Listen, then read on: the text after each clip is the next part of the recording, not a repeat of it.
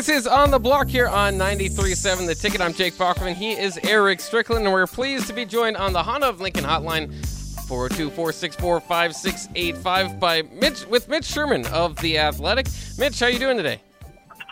I'm well. How are you guys? Oh, we're not too bad. Just uh, getting trying to get to the weekend, and we're almost there. Um, it'll be an ex- Sure. yeah. The weekend's here, baby. We are we made it. It's another time to get in the weekend, but the only difference is is y'all freezing and I'm not. Yeah, it's fair enough. Uh, Strick's down in Florida, so he always uh, has his fun uh, out there. But uh, yeah, we're a little bit cold. Uh, but somebody that was uh, pretty hot last night was Samori Toure at the East West Shrine game. It's kind of fun. We were running through our top 10 receivers that, that suited up for the Huskers since the year 2000. Do you think that he would th- that he would qualify even with just one year? Well, his season in 2021 uh, puts him in the conversation. I mean, he, he definitely would be in a top 10 season uh, conversation without without any any worry at all. Um, it was, I'd say, one of the three or four best seasons by a receiver in the last 20 years. Now, I mean, you start going back um, into previous eras, and it's hard to compare. Um, certainly, like um, Irving Fryar and Johnny Rodgers, uh, because the numbers look different than they do today with the offenses, but. Um, in in this era of football, um, I would say his season last year was uh, about as good as as we've seen, other than maybe uh, Stanley Morgan in uh, in 2017 um, or 2018. It was that was his thousand yard season. Um, so yeah, I mean, based on that, um, and, and you know, we'll see what, what what his future hold, but holds. But I think not just last night, but the whole week that Samori had at the East West Shrine Bowl um, is going to be beneficial for him in, uh, in improving his draft stock. I think he gets he gets um, he gets an opportunity definitely now in the NFL one way or another. Probably would have anyway, but now more of a priority for some team. And, and you know, I, I think he's the kind of guy with his um, you know he was a professional really this year at Nebraska in a lot of ways. Um, so he knows what that takes, knows knows what that takes. Uh, um, and, and I think he's going to going to make a franchise uh, happy in the NFL that they picked him up. And Mitch, I also saw you, you tweeting last night too about kind of in regards to it because we all know Nebraska's red zone woes last year, and so you kind of thought he scored two red zone touchdowns. You know, Austin Allen kind of a red zone uh, touch, a red zone um, threat there in the end zone as well. That that Nebraska um, really struggled there, and, and and maybe why they didn't use those guys more. Well, Nebraska actually the Big Ten in um, in touchdown percentage in the red zone, which I know is difficult to to fathom, and and the the percentages are pretty bunched up um, near the top. The Huskers were 36th nationally, first in the Big Ten at 66 percent in scoring touchdowns in the red zone. So, you know, while that one item was not a huge problem or really a problem at all for Nebraska in 21, it was in 20. You know, scoring just in general was a problem. And then overall red zone efficiency was a problem. And we know about, you know, some of the more detail um, details like uh, late game situations, um, untimely turnovers, things like that. Um, you know, I, I do think that Nebraska could have used him even more.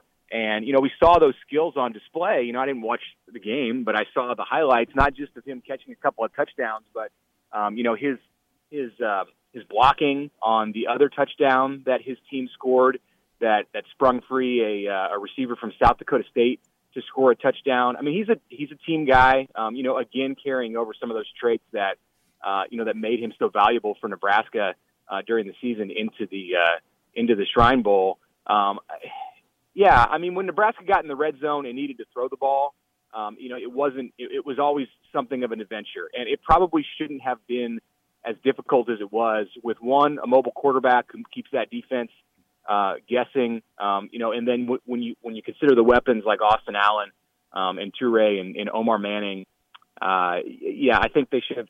With the success that Nebraska had scoring touchdowns uh, in the red zone, I think it could have been even greater if they would have. Um, you know, perhaps had better pass protection and, and then just overall, uh, been, been, um, you know, u- using those overall would have used those weapons a little bit more, a, a little bit differently.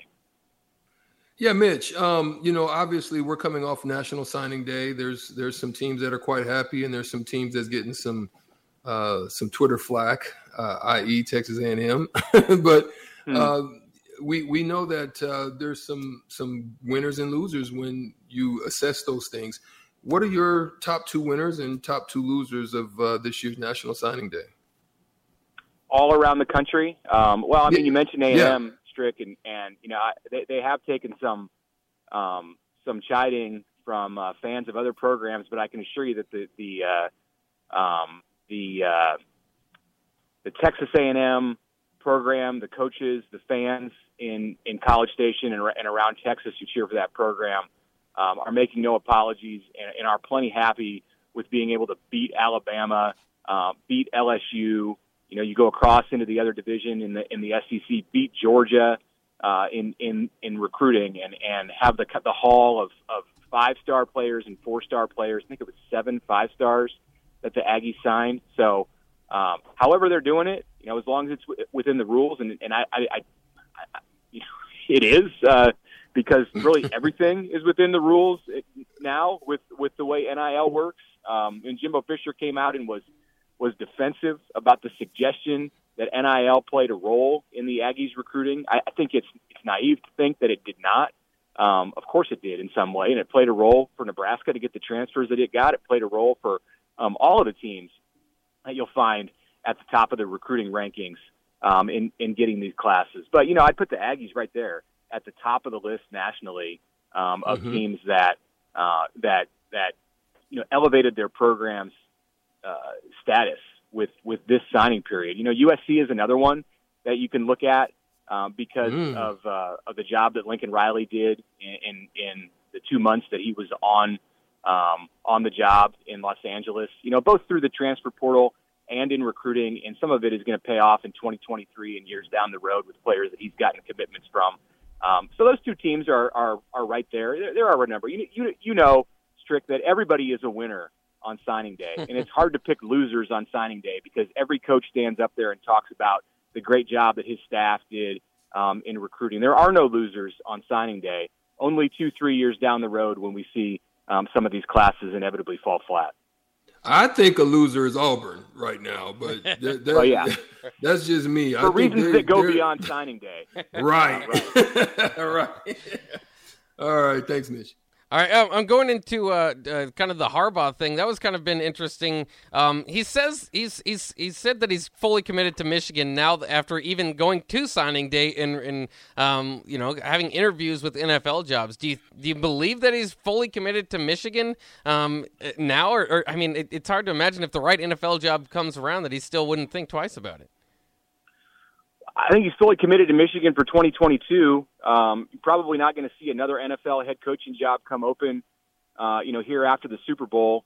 Uh, you know, I, I think from from Black Monday um, at the end of the regular season, right on through these last few weeks, um, the NFL openings, at least for head coaching jobs, are, are pretty much set, and it doesn't appear that he's going to get one. Uh, I mean, he wasn't fully committed to Michigan a week ago when he was ready to get on a plane and did get on a plane and go to Minneapolis and interview for the Vikings job. And I think you can put him right back in that boat at the end of, of any season in the future that he completes with the Wolverines. But, you know, that's kind of the case really with, with most coaches. Um, they're committed until they're not. They're committed until uh, a better offer comes along. And now um, with the transfer portal, it's really not all that much different with players. So in some way, uh, the the playing field is more level across across the sport. You know, the coaches can leave, the players can leave. Um, that's kind of a fact that we have to accept. But yeah, I think Jim Harbaugh is going to be at Michigan in 2022. I, I think we can take that to the bank. He's going to take it to the bank, um, and he'll be committed to them. Uh, you know, until some other opportunity comes up after next season or or uh, another season down the road. Yeah, I, I, think that's a, probably a pretty good way to read it. Mitch Sherman of the Athletic with us here. Um, going back to National Signing Day specifically now for Nebraska, um, they did get uh, two big additions to their class, um, and it moved their, their team rankings up a little bit um, as far as all the you know those websites go. Um, are are you at the point where you're you're pretty bought in that they've done enough um, that this? I always call it somewhat of an experiment, right? I I think that I needed to be convinced after the three and nine season that if they were going to bring Frost back it was it was going to be worth it. Are you are you convinced that it's worth it at this point?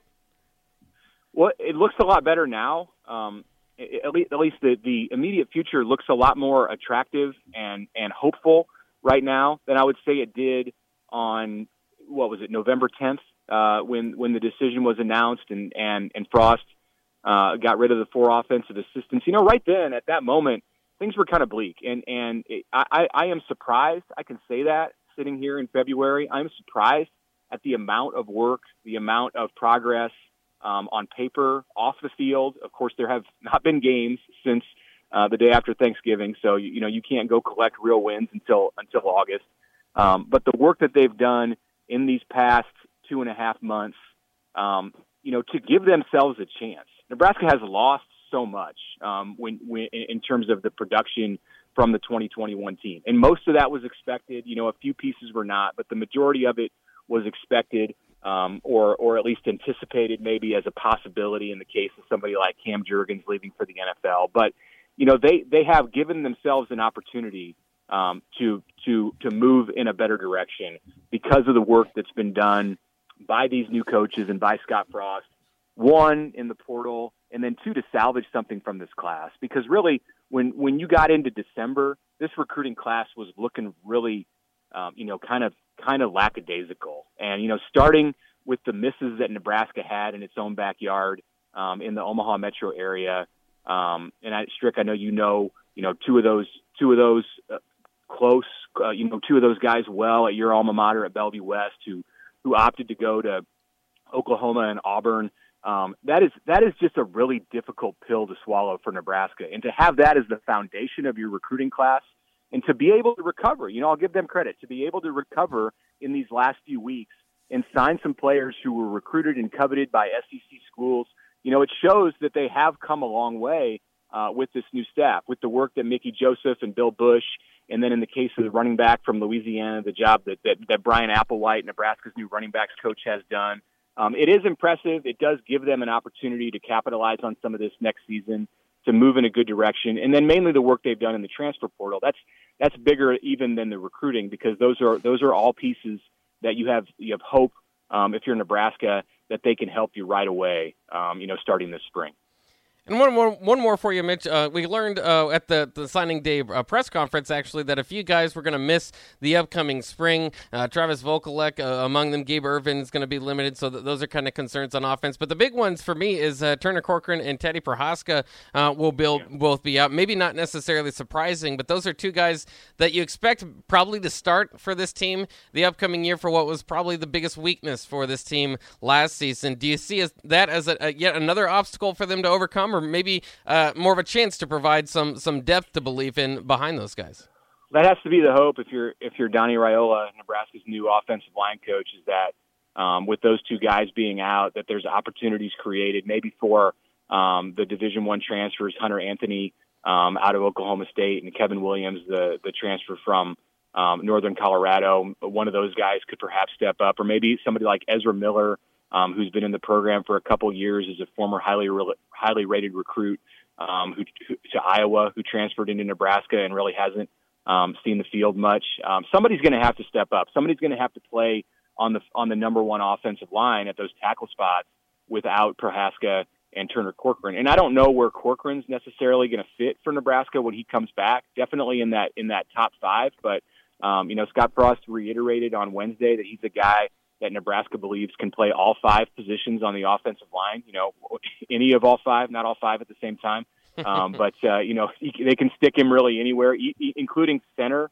Um, you know, which is a, a real mystery or, or a question, a huge question for Nebraska at this point. So it is, um, it is disappointing. Um, you know, it is a setback uh, that Corcoran in particular can't get out there um, in the spring with Prochazka coming off of uh, ACL surgery um, and that injury was was was in November. It, you know, completely expected with this team starting spring practice on February 28th that he's not going to be back out there full speed, ready to go. And, and I think that's probably good. Um, coming off of his true freshman season, that you take it slow with him, um, and he's probably the guy who who has some of the the, the lesser questions um, to be answered. In, in just his short time um, with, with that offensive line last year, you know, I, I, he looks like the left tackle of the future. The next three years, he can be the guy to man that all important position. But um, the other spots on the line, um, where Turner Corcoran fits, uh, where those two transfers fit, who else is going to um, step in and be and, and start. I, I do think it is the number one question um, around the entire team uh, going into in, into this season. You know, and, and we're not going to get all the answers uh, in spring, which is uh, which is difficult. He's Mitch Sherman of the Athletic. Mitch, thanks again for joining us on the block today. All right. Yeah. Thanks for having me. Yep. There he goes. Mitch Sherman of The Athletic. Always very insightful. Uh, we're going to take a quick break, but uh, call right now 402 464 5685. Reserve your spot on the game show Shootout with Strick. If you've been listening along, uh, especially with the ticket water cooler earlier, we've been talking about Husker receivers all day long. So this is a Husker receiver centric game show. Uh, you just have to beat Strick, and you'll walk away with $15 to Buffalo Wings and Rings. That's coming up next here on the block.